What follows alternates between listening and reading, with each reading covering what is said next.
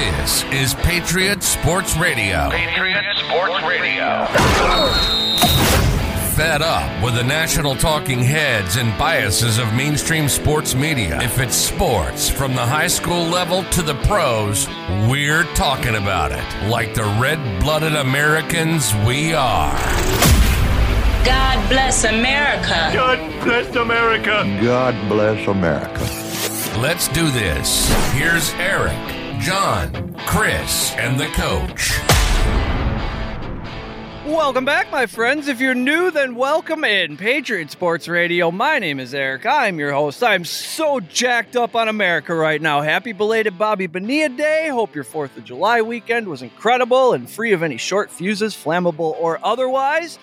It's midsummer, usually not much going on in sports, but it wasn't hard to find some items to discuss today. We got crazy things happening in the NBA, more money than you can probably comprehend is changing hands a little too casually, if you ask me. But what do I know? Conference realignment stories are changing all the time. The Orioles have been winning some games. Some asshole lifted Lord Stanley's cup over his head, having never taken a shift in the NHL. That's not cool, if you ask me, but what do I know? Let's see what these people know. You like that segue?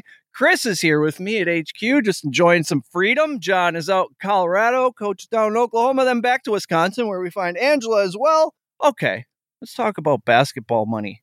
John, holy shit. I have three in front of me. Um, Zach LaVine, five years, 215. Bradley Beal, five years, 251. Jokic, five years, 264. All super max deals. Yeah, Jokic's is the biggest of all time. That's wild. Yep. Then you also have uh, Devin Booker at 224, Karl-Anthony Towns at an inexplicable 224. Uh, Ja Morant got 193. Some guy named Jalen Brunson, who's actually pretty good, got 104. I don't know why I said some guy. He's actually really good. What I meant was some guy who used to suck for the Bulls named Bobby Portis got 49 million. That's a lot. Uh, let's see. Uh, there was somebody in here, Anfernee Simons. You ever heard of him? He just got 100 million. Must be nice. Coach, we're in the wrong line of work, buddy. The Pelicans and Zion are talking about working on a Supermax, uh, similar Supermax deal. We're in the wrong business, coach. That one I've got. It's it's tough because he's going to put butts in the seats no matter what. Yeah, when he plays, he's excellent. He's been injured in grade school, high school, uh, summer league, college, NBA. He's not built for this. He's built to uh, burst. I I just don't. I, I don't understand. He's got a one in, once in a generation body. Uh, it's that second jump that everybody loves to talk about.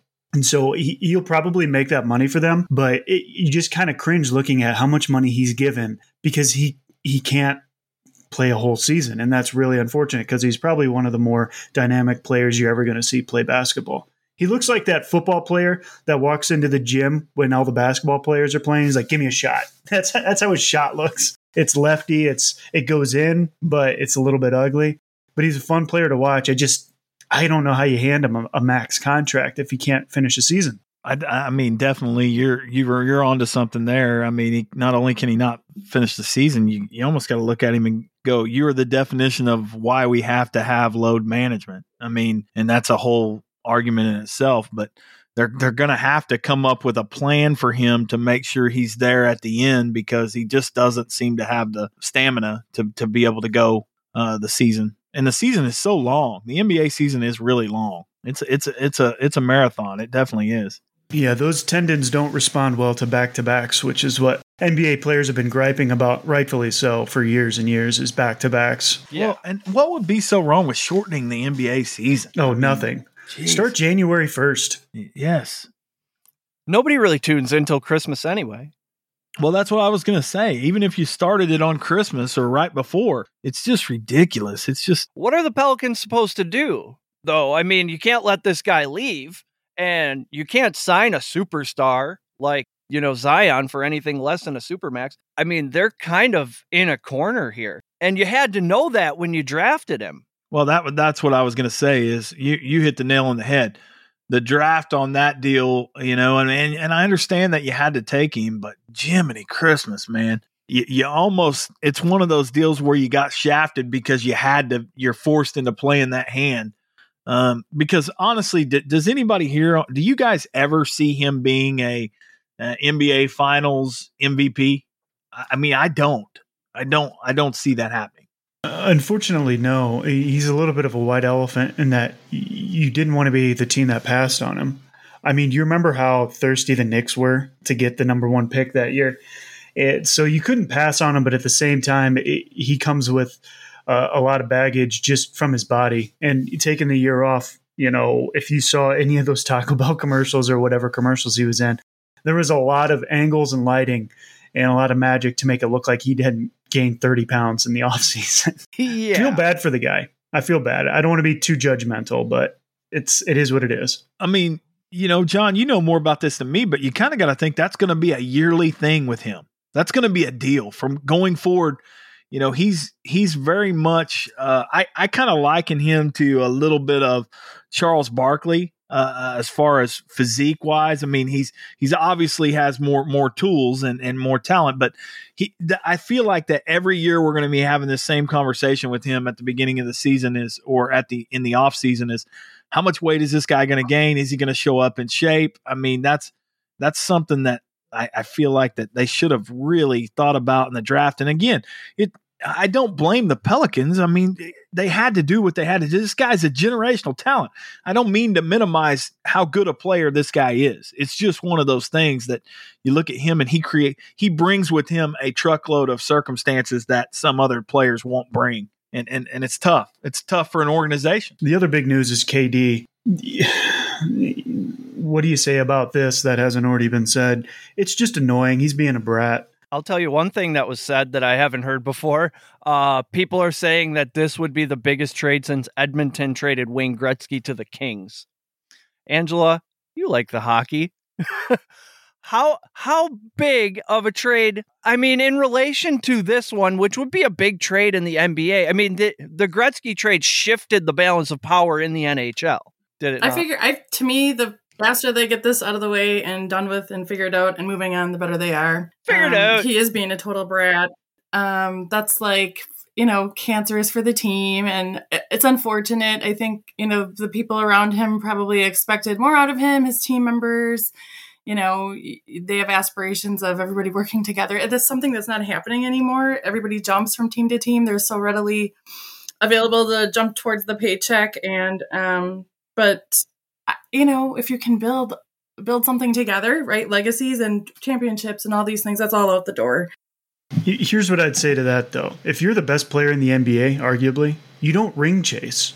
You let Right. people come to you if they want to help you win a championship. But we live in this generation of players that played AAU. Um, now in college, they're switching around more than ever. And it's a different dynamic. And people chase rings as opposed to building a program. N- Not that there's anything wrong with that. It's just different. And I, I don't like it personally, but I, I just don't get how the best player in the NBA is now a ring chaser because he wants to go to the Suns. It's like, really? Come on.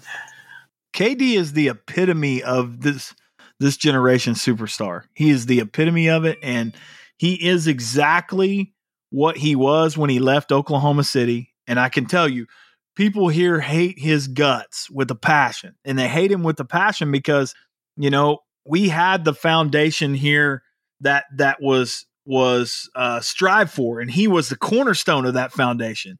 And he hit the eject button so fast to go chase a ring and ultimately he got it and good for him you know if that's what he wanted but but i will go on a limb right now and say that every time that kevin durant has an opportunity to opt out of a contract he's going to do that and he's going to do that for the best opportunity available because that is at his core who he is that it is at his foundation he is the nba's kardashian he wants to be on the latest and greatest in the front of every uh, sports page or sports book or whatever is going on. He wants to be the topic. And we even talked about this in our deal.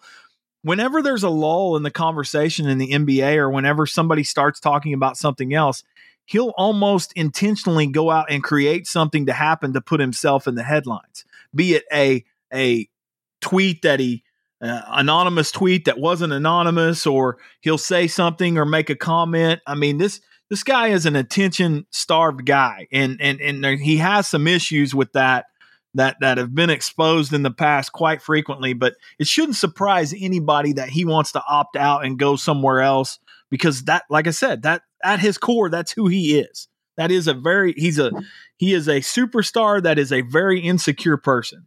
And don't you think that's a massive distraction? Like then if that's the way it is, then let him go. Pay him off, get him out, get a huge chunk of money and and try to rebuild. You you hit the nail on the head and it is a huge distraction, but the problem is he he is so talented. He is a I mean, we're not talking about a a a Zion that brings a bucket load of things with him. Kevin Durant is a player, a once in a lifetime player that can change the game. And so because he is so talented, he is his diva is his divaness is tolerated. And so he he can go and do do he can go and take that anywhere and people want that because they know that at any point in time he can take over a game. Unlike zion he is built to go the distance. He they know he's built it. He's proven that time and time again and and he can take over a team and make them into you know he, he there's only a few players in the nba that are you plug them into any roster and they become instant uh com- instant competitors and and he's he's that guy uh, it's just sad that he has a aspect to him that he brings with that that that really I believe tarnishes his greatness. And and and it, it was upsetting when he left Oklahoma City to see that exposed. And it's only the farther and the longer that have been that have gone on, the more we've seen about that. I even saw a article this week that said, you know, they were entertaining him coming back to Oklahoma City, which is not even that's not going to happen. It would never happen. But they have um, the picks. It, it is what it is. Yeah, the 30 for 30 headline on this one is what if I told you that Kyrie Irving and Kevin Durant were on the same team and they only won one playoff series and then they added James Harden, uh, who helped blow up the locker room. Kyrie Irving uh, for took his stand for for what you want uh, and couldn't play, and so they they shipped James Harden to the Sixers and get back a more problematic player who's so in his head he can't even play the Nets need to really figure it out in their front office. They were this time last year, they were the favorites to win the championship. They're now 22 to 1. That entire core could be gone. I mean, the Phoenix well, Suns became the the favorites immediately just based on the rumor that he wanted to go there. And he doesn't have a no trade clause, so I don't why I don't know why the perception is he has any control over this. The Nets should well, take because, the best deal. Be, because absolutely it's a, it's the players run the show now. I mean, that's the way the NBA is. He's managed by Clutch Sports, which has a bit of a control over which players go where. And uh, that can be a little bit problematic. In some ways, they almost work like a union. Well, let me ask you this, John. If Rudy Gobert just went to Minnesota for, I mean, a truckload of picks and players, Pat Bev on his fifth team in five days, it seems like. Uh, what do you think the price tag is going to be for Kevin Durant? Who even has what they would want? It's going to be people with picks. Um, I mean, you can go. I've heard somebody say you could go to the Suns and say, "Give me Devin Booker," because they could. Um, they're in a good spot here. Uh, you know, they their history notwithstanding, the Nets management, you could get a haul of. I mean, they they spent so many picks building all of this up, and maybe they get some picks back. But obviously, you go to anybody with young talent. Uh, I mean, they just locked up Ja Morant, but you would go after somebody like that and say, "Give me Ja Morant, and I'll I'll give you a championship next year," because we're not dealing with it anymore. Morant, and the thing, they're going to get rid of Kyrie too, and they just signed him. It's just it's a big circus. Well, and that's at the core. That's what the Nets and the Knicks are—a big circus, and they've been that for a long time. There's some of these organizations, the Cleveland Browns, for instance. I mean, there's these organizations that are notoriously train wrecks, no matter what they're dealt. And that's exactly what we're seeing here is and when he went out there, you had to know that this was going to end up being a circus of some sorts because they can't seem to figure out what what it is they're doing or whatever. I mean, and I, I will say I'm not educated, uh, obviously as as John on, on some of the NBA stuff, but we are blessed here in Oklahoma City to to have one consistency, and that is great management. I mean, Sam Presti and the Thunder seem to do great things, and they are all in on one concept, and that is. Uh, developing a core that can go the distance for a long period of time. And that's what the overall concept is. And you don't feel like it's that way with every team. Every team is, you know, you have the ring chasers and you have these teams that are missing one piece or trying to fill a gap with one piece. It just I don't know. It just seems seems like everybody would have a similar philosophy, but they don't. They have very different philosophy. And my assumption in this was that, you know, the way it happened, Kyrie opted back in and KD immediately said, Well, I want out of here. I thought, oh, you know, there's some kind of rift there, but it there's no real issue between the two of them. They don't mind playing together. They just don't want to do it with the Nets. I mean that that organization. But how much have they actually played together? I mean, Like honestly, how many how many games? games? fourteen many? total minutes? I don't know. It's Yeah. very few. Right. I mean, very rarely have they both even been on the floor at the same time, or or on the same. You know, uh, one of them's always injured, or there's something going on there. Uh, it's it's been odd to me that that's never been able to be put together because I thought that they would. I thought that that would be a success, or at least better. We're at a real risk of becoming an NBA show if we don't move on to something else. Yeah, let's move Uh, on. Let's do. You know, I had Deshaun Watson in the rundown because I was absolutely positive he was going to get suspended on Friday, right before the fourth. It seemed like a great way to bury it under some stuff, but uh, Goodell must be slipping. So while I was looking into football, I found some NFL futures. I found some downright disrespectful numbers out there this week. Shout out to the guys at Plus Money Golf. I had a little extra money in the account yesterday. I put uh, a few bucks on Mike Tomlin, coach of the year, at 33 to 1. How, I mean, I get Mitch Trubisky sucks, but he's never gotten it. And it's being talked about at this point like Russell Wilson has never gotten a Pro Bowl vote. It's one of those things, you know, Fitzpatrick went to Harvard. It's becoming a fact of sports that we all know. Mike Tomlin's never won coach of the year. If he gets there, meaning the playoffs with Mitch Trubisky, playoffs, I mean, I, I think he's got to have a shot at that. I also grabbed Eberflus at 40 to 1 because major media market, the NFC is soft. I think again, if Eberflus takes the lowly Giants to even a wild card, he's got to be in the mix. Coach, you're a coach. What do you think of my my handicap there? I think uh, that's a huge if on the Giants. I think that you're you're you're really reaching there for anything to do with the Giants. Um, I think at best they're running for third in the in in the East. There, um, I do like the Tomlin. The Tomlin deal just seems uh, logical. I I, th- I think that they are going to run the ball, and they're always going to to have a little bit of a defense. So I think that they I think that there's a chance that they they actually might may scrape in uh, even you know even if uh, by the end of the season or middle of the season they're actually running the wildcat because i don't know that they're actually going to have a quarterback. They may not even roster one. They may just start lining up with multiple backs and and and double i don't know what the plan is there in pittsburgh but uh, I, I can tell you that the the ones that i've seen on the roster so far really resembles a uh, some sort of wildcat formation. Yeah, maybe uh maybe he's going to revolutionize the game. John, do you think Mitch Trubisky can do what Ryan Tannehill did? Pass. I, I don't have time for a rant today. Angela, Uh, short do you answer think no. there's hope? Angela, do you think there's hope for Mitch Trubisky, or is he what what he is? he was He trying is to what get we you to take the bait Let's say he is what he is. And leave He it is at what he that. is. All right. Tell you what, I'm going to be insufferable if Mitch is good. Uh, I'll, I'll take those odds, my man. Uh, whatever you would like to lay down on that, I- I will. I will definitely take the other side of that. if he starts turning off the TVs in Pittsburgh, it's it's it's a sinking ship. That's your red flag right there.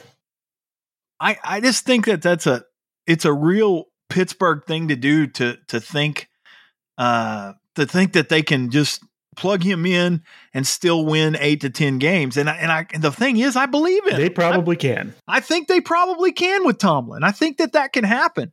I just just seems to me like a low t- trajectory for such a great sports franchise to I mean set the bar of hey we're we're we're going to try to scrape in the playoffs and be one and done here with with Trubisky cuz he's not he's clearly not the answer. He's not. He's just not.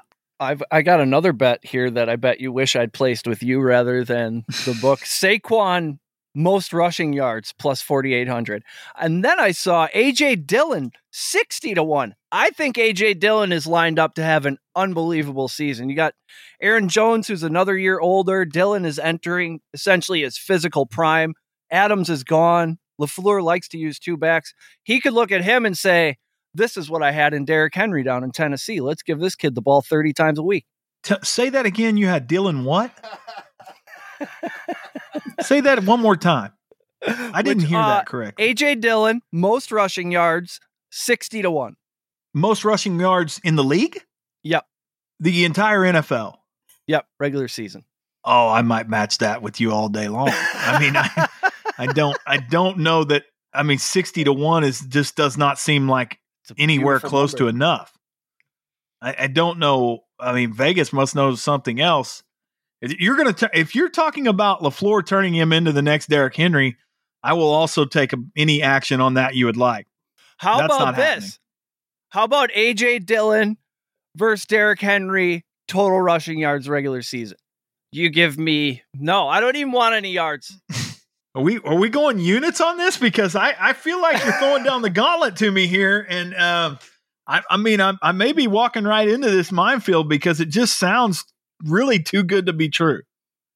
Are you are you confident, sir, that that AJ Dillon is going to have more rushing yards than Derrick Henry? The only I way that happens is is if Er- Derrick Henry ends up injured, which is I possible. I think the odds of that are high, and the odds of AJ Dillon's workload increasing are also high. And Adams isn't here. He can catch the ball a little bit. Jones. I'm not twists an trying to talk you off of the ledge here, but I I want to I want to just remind you that it was when what what week was it last year when Derrick Henry got hurt? Was it week eight? No, it was like 12 or something Okay. like that, but he led the league in rushing until the playoffs, I'm pretty sure. Well, that's what I was going to say. Is, is I mean, there was no one even close, he had, a- even he had after like week. a thousand cushion. so literally, literally, we could we could lock this up in week about eight or ten, and it be over. I mean, even even if he had an injury. So I'm going to let you marinate on that. You might put it on the back burner, turn it on low, and see what that smells like in a couple of weeks. Because I I, I don't want to I don't want to set the hook to you right now on that. I, I think that you probably need all- to give that some more thought.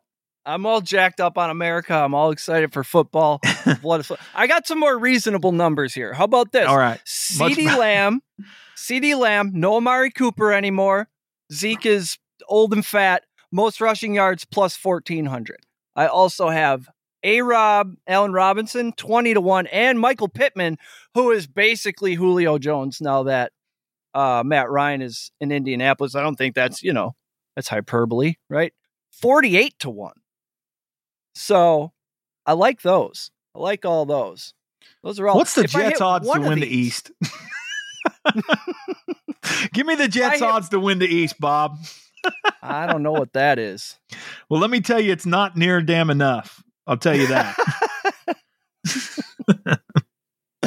What's next? NCAA conference realignment. I don't even know what's going on. I just put NCAA conference realignment, and I was going to go to you and ask you what the hell's been going on in the last 24 hours. You're going to me? Yep.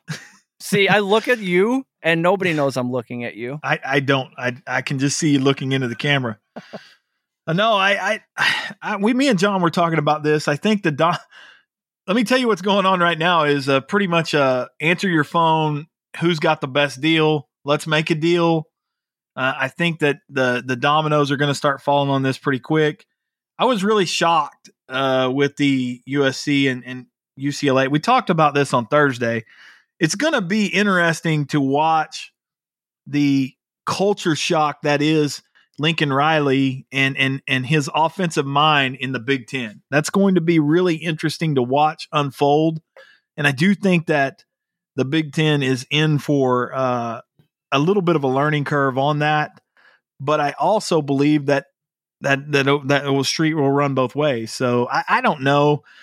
I, would love to see some of these perennial powers, you know, uh, or some of these mainstays come back. I mean, uh, we were talking earlier. Uh, Colorado, for instance, is a good example.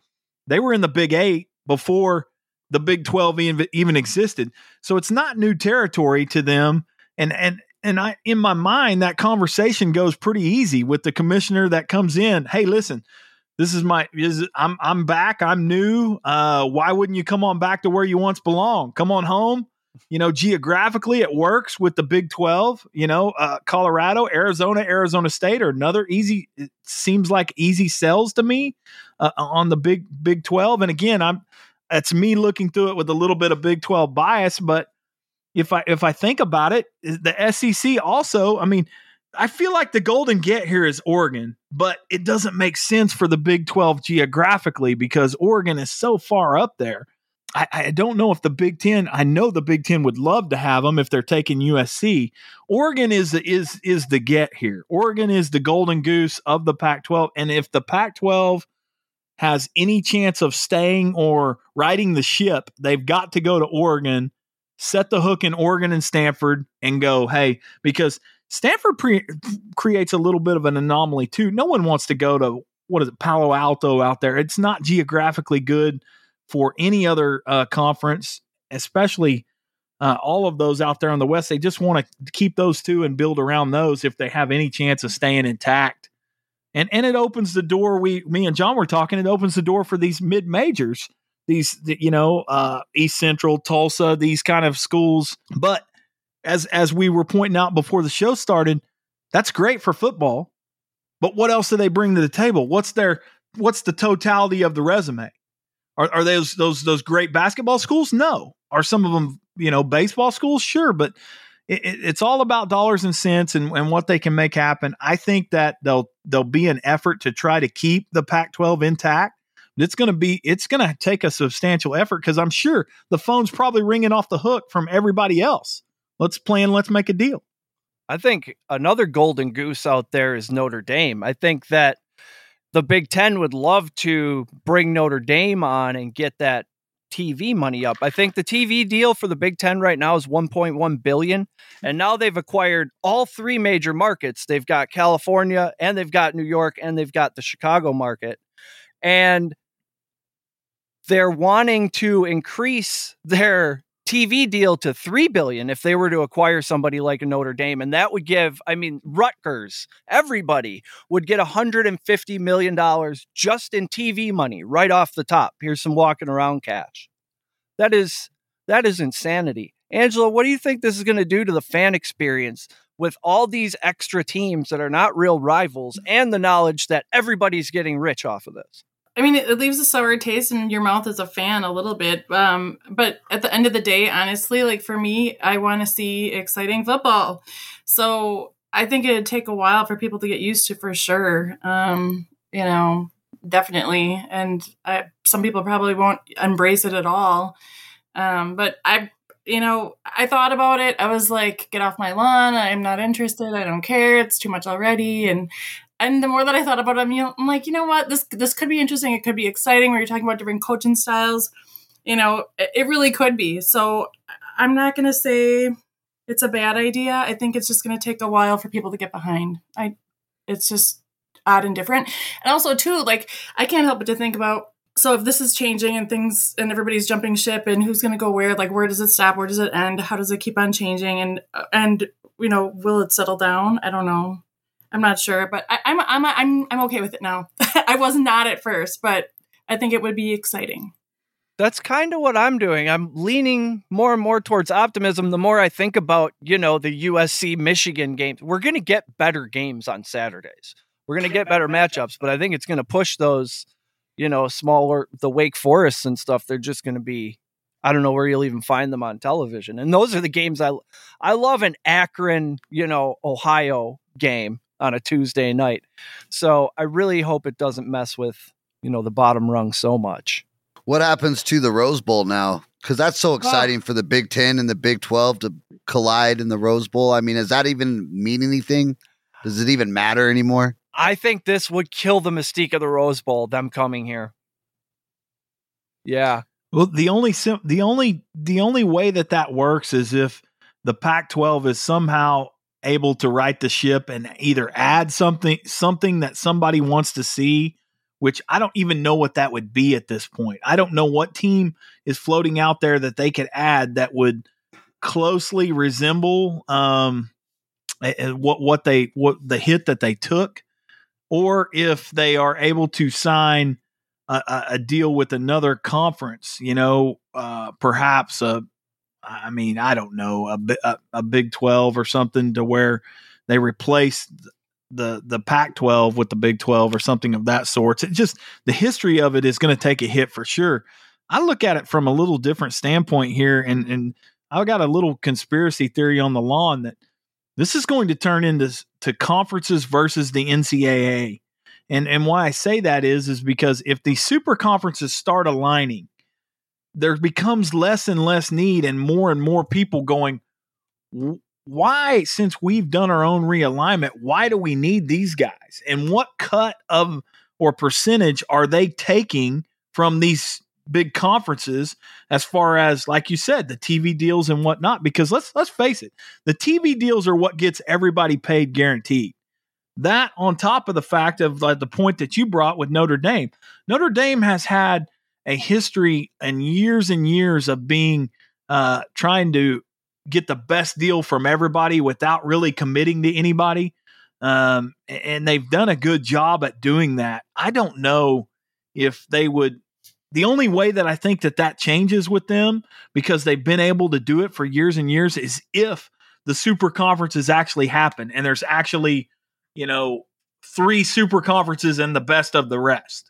How long do you think it'll take before that happens? We see that just that being dissolved. Oh, I, I don't, I don't know. I, th- I think that would cause a big battle. I think that the the NCAA is going to have some push. Obviously, they're not going to want to go away. That's not going to. No one's at the NCAA is going to advocate for that. But what I'm saying is, when the SEC and the Big 12 and the Big 10 specifically get together and decide, hey, wait a minute, we've realigned all these teams, and now there's us three and then the best of everybody else. Why do we need these guys and, and what's the cut of that that we would make if we eliminated them? And i think that that becomes a realistic and more and more possibility as we go forward. And again that's the grassy knoll theory and i know that i'm out there with that but i, I fully think especially with the nil deal and the way that things are going in college football right now it is become the it's become the wild west and not only has it become that it, there's less and less need for a sanctioning body like the NCAA because let's be honest, they haven't done a great job at their task. They they're not great at what they do anyway.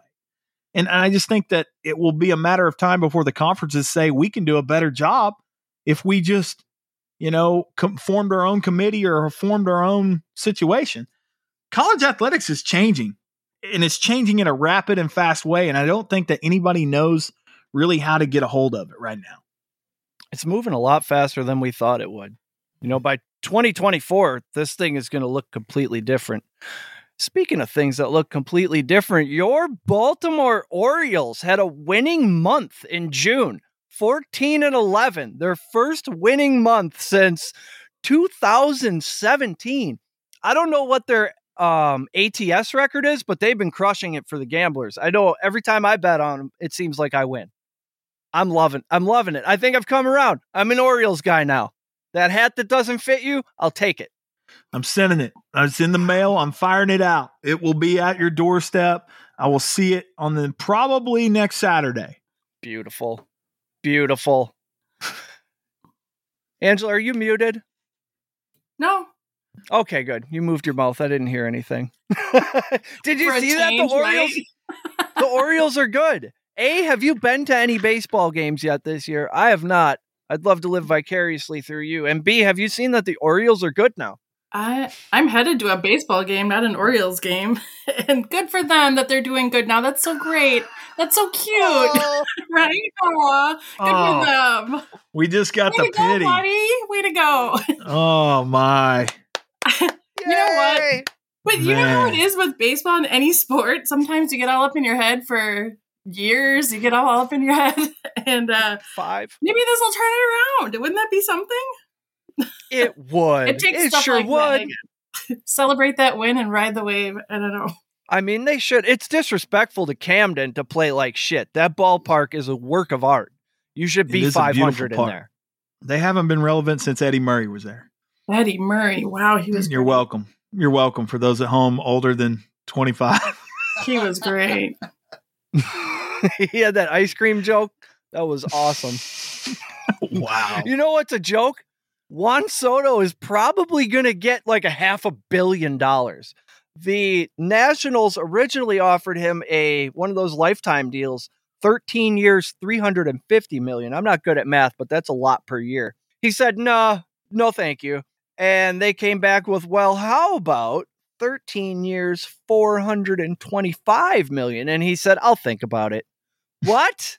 Actually, the best part about it, it is that he was saying, um, yeah, you can talk to my guy. I'm not, uh, you can deal with him. I'm not interested. Like, from what I heard, he was like, I have baseball to do. I'm going to go over here in baseball and, and you can work it out with my guy. Like, I can't be bothered by that.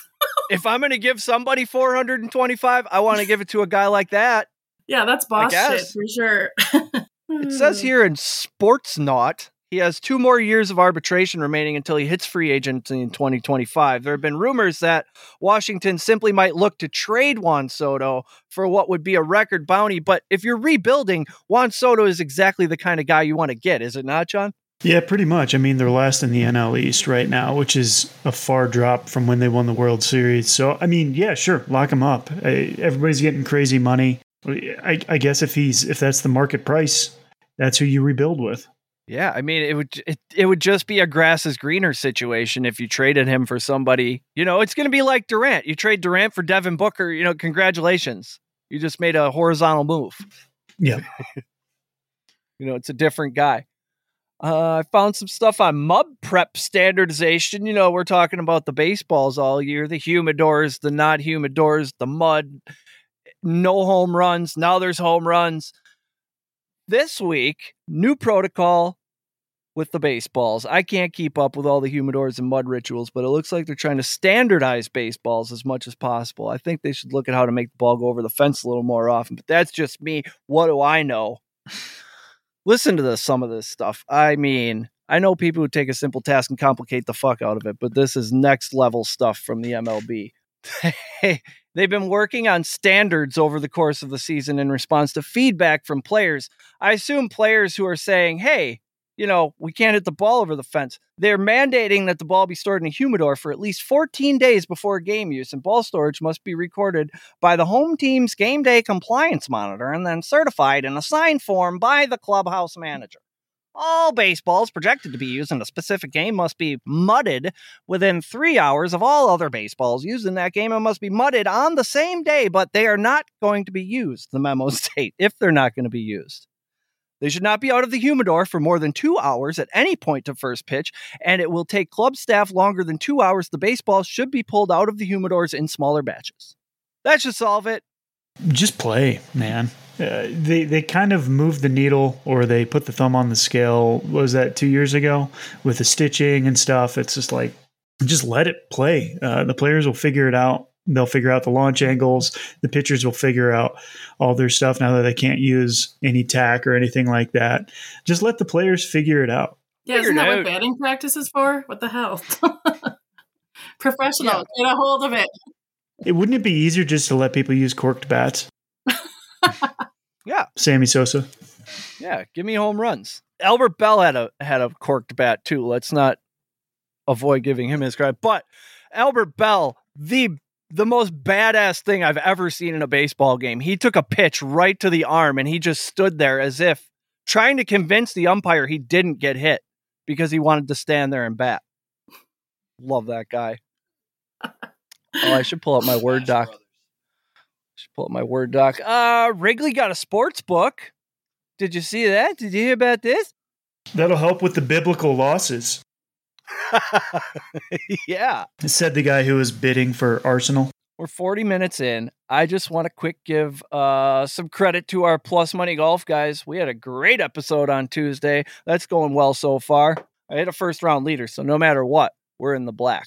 But I don't want to get too far into the episode and not run not have time for the you had to be there players. I saw something about Michael Vick this week and it got me thinking about players who were a sensation for a little bit, but if you weren't a sports fan, right in that window, you have no idea. Like trying to explain Michael Vick to a 25 year old is impossible unless you're going to have them sit down and watch an hour of highlights. So I asked the class to bring you had to be there players for uh, discussion today. I have a few. I have Dante Hall, Kansas City Chiefs. 12 kick return touchdowns, the original X Factor. Before Dez Bryant adopted it, Dante Hall was running kicks back. I mean, 106 yards, completely engulfed by guys like Barry Sanders and then runs across the field. It was so fun to watch. One of the first things I did when I buy Madden is trade for Dante Hall. Big fan. John, you're younger, so you probably don't remember Dante Hall. Who do you have? I do. No, mine is uh, from the 2015 NL playoffs. Daniel Murphy.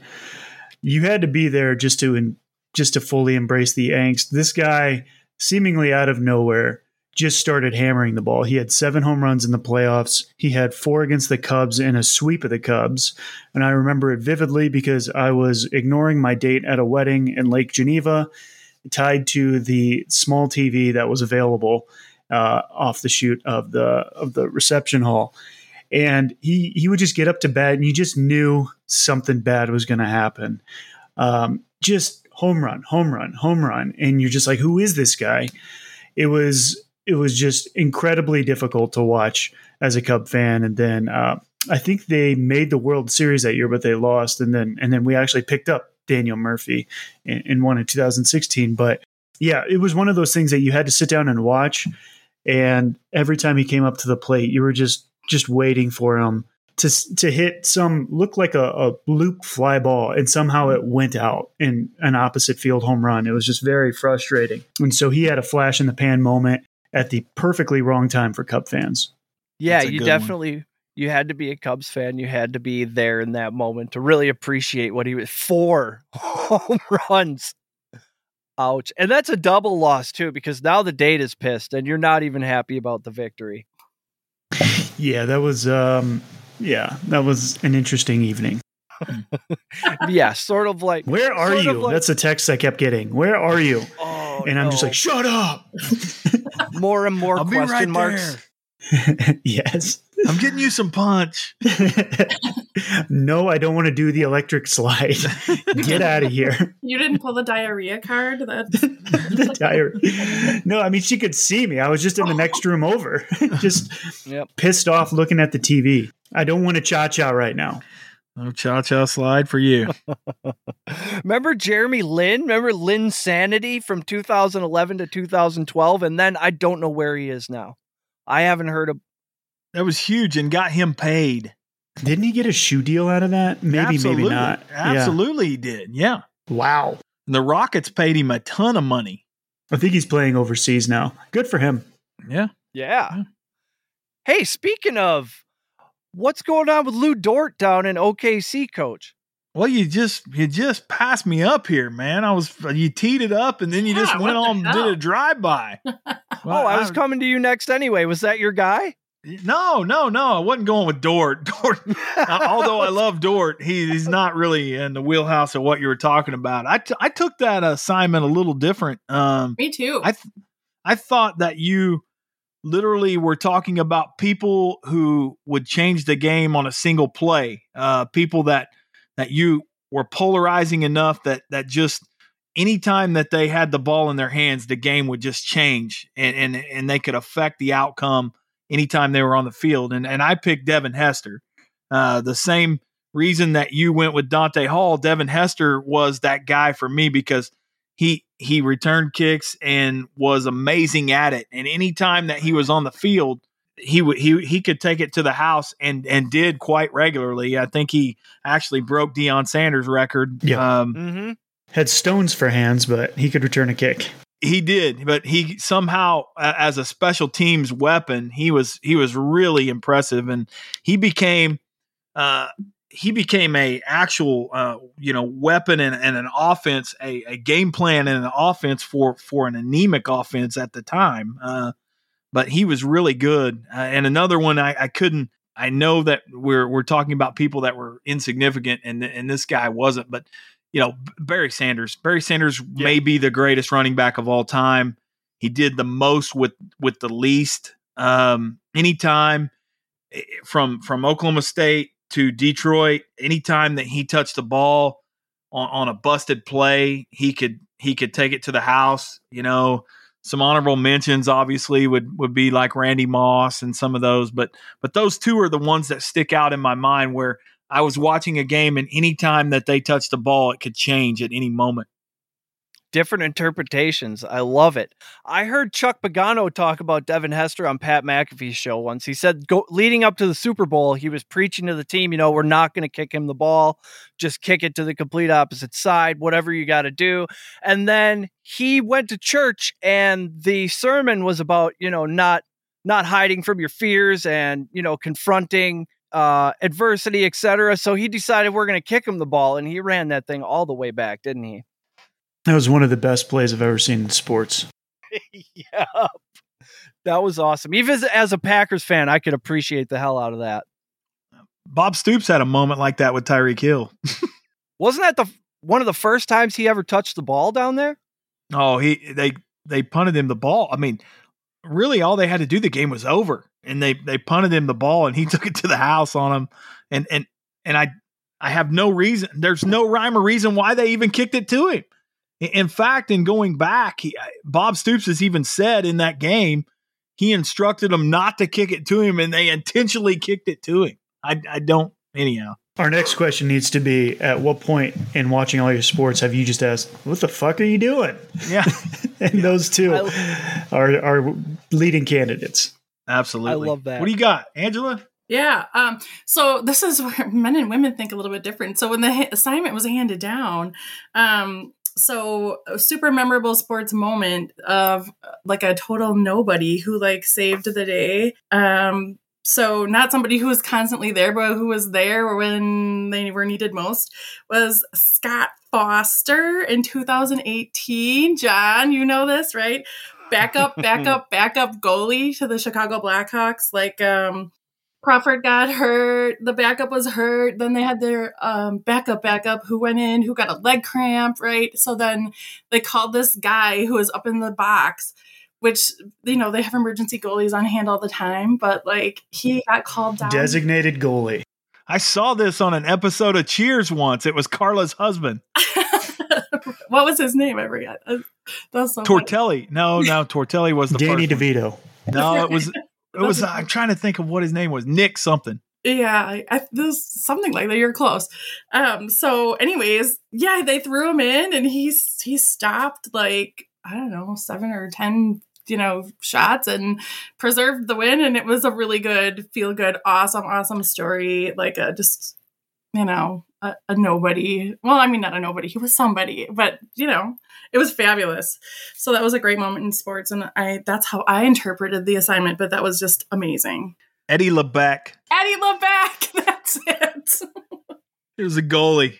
That's right. He sounds like a Boston deadbeat. that was him. Let me sober up first. yeah. He moves jewelry. Eddie LeBec. He sounds like yeah. He sounds like a person of interest. We're looking for Eddie LeBec. Have you seen him? oh, did you uh did you see this? Did you hear about this? Idiot reporter hoists the Stanley Cup. This fucking guy, his name is Mike something? Mike Chambers. He's been covering the Avalanche for a while, it looks like. But he's taking pictures. He's got one picture with him, you know, holding the cup with team captain and he's got one picture of him holding the cup above his head, cigar in his mouth, like he just scored a power play goal in game six or something. I don't I don't like it. People are coming at him because he's not obviously not objective. I say he's a nerd who doesn't belong. What beat reporter is objective? yeah. Exactly. I mean, you're hanging out with these guys. You don't like you be as objective as possible, but it's not like you're you're not going to do that. I, I there's so many stupid rules around hockey, and I love hockey, but it, there's so many rules about the cup and things like that. You know, you can't hoist the cup, but I've heard of people pissing in the cup. Like, where, where's the line? You know, there's a famous Chicago uh, radio guy who drank out of the cup and claims he's had a stomach bug for the last six years because of it, because so many disgusting things happen with the cup, people drinking beer out of it. But this guy hoists it whatever. Let the guy enjoy his moment. They put the cup on, like they put the cup on tour. Like they haul it around the city and they let people touch it and do stuff with it. And if I'm the Tampa Bay Lightning, I'd be like, get those janitors in here, lift that thing up, let's go, let's celebrate, let's take some pictures. Who cares? it has a curfew. Did you know that the the cup has to go to bed at like 11 p.m., which is an excellent idea because by 11 p.m. hockey players are insanely rowdy. You know, you don't want the cup out there at 1 a.m. getting dinged up, dragged behind a Ford truck. Isn't there a book about the stories of the cup or things that have happened with the cup? I, somebody wrote a book the last couple of years about winning the cup and the things that they've done with the cup and it's it's I'm sure it's impressive, but it's just getting weird. I'll be honest. The, it's it's taken on a life of its own. It's just getting weird. Speaking of weird, Eddie, Eddie Lebec got hit by a Zamboni. You're gonna see some guy like dragging it behind his Zamboni and be like, "It's good luck." Uh, okay, if you say so. We've got a new rule. Oh my goodness. 52 minutes. Holy shit. All right, last thing. We'll end on a high note. Max Scherzer is awesome. I love this guy. He's on a rehab stint in the minors. What is that team that he's playing for in the minors? I can't read the jersey. The standard is when a when a big league guy is down there for a rehab assignment, he buys the spread. You know, he buys the lunch for everybody. And Wednesday night, Max Scherzer decided to buy the boys uh, a feast that included bone in ribeye, no big deal, filet mignon, and lobster. The approximate dollar figure was upwards of $7,000, which to Max Scherzer is nothing, but to these minor league guys who you've seen the pictures of the sandwiches they give these guys. It's, I mean, that's life changing. Not, you know, it'll, it'll pick your whole month up. He also bought everybody AirPods. One of the guys said we walk in and there's a clubby just handing out AirPods saying they're from Max. You know, through ruthless and intense, though ruthless and intense on the mound, Scherzer has a reputation as a phenomenal teammate and an outstanding clubhouse guy. He's been going to bat for these guys the whole time during the strike or the work stoppage, whatever you want to call it, saying that these minor league guys need to be treated better. I'm glad to see him putting his $7,000 where his mouth is. Yeah, I think this has been going on and has been a good tradition for a long time. First, I heard about it was with Pujols after he cashed in 252 million or whatever that was. Uh, it makes sense. I mean, these guys are slugging it out. Pujols had been there. I mean, he played for the Peoria Chiefs and was a waiter at Vanakins back in '99. So I think baseball players uh, better than NBA and NFL uh, know what it's like to just be stuck down in the minors and eating a Firefest sandwich out of a styrofoam box. You know, they, it's it's pretty insane what they have to go through. And when you're one of the top heavy earners in the MLB, it's nothing to to go down and say, you know, you can set down your Lunchable. I'm going to buy some real mo- food today. There's an idiot born every minute. Do you think if you opened a restaurant called Firefest and just served shit food like that in styrofoam containers, you would make money? I think in the right location yes. you would. Absolutely. I think in the right location you would be you'd be hot enough for a couple years to turn a profit. Absolutely. All right. I'm not going to keep you guys inside any longer. It's a beautiful day. We should go out and enjoy it. Thank you, everyone, for listening. Our audience is growing rapidly, and we're very grateful for that. As a result, we're putting in even more time and effort to make these podcasts the best they can possibly be. We even brought in a girl. I mean, we're going all out. If you haven't already, please consider giving us a five star review on Apple, Spotify, Google Play, whatever platform you're getting us on. I use Podcast Addict. I'm an independent kind of thinker. Everything is interaction based. That's how you climb these charts and get noticed. I won't bore you with the details, but your reviews are what keep us high on the list when people search sports podcasts. Believe it or not, there are a lot of them. So thank you for helping us to stand out. It helps a ton if you write some words in there. We're like kids, any attention is good attention. You can say whatever you want hey, that host guy is the best. You guys should probably consider giving him a Supermax deal as well, maybe 250 over five, something like that. Or tell us how you prep your baseballs for game time. It doesn't matter what you type as long as a little algorithm bots come by to see some text in there tonight. It's all positive for us. You can follow us at Patriots Pod on Twitter, Patriot Sports Now on the Instagram, and Patriot Sports on Facebook. You can check out our golf podcast, Plus Money Golf, and follow those guys over at Plus Money Golf, all one word on Twitter and Instagram. Chris is on Twitter and Instagram a PSR Producer. I'm on both those things at PSR Host Guy. Angela's on Twitter at Angela Latida with two H's.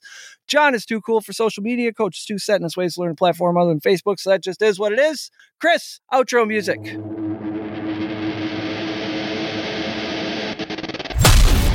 You've been listening to Patriot Sports Radio.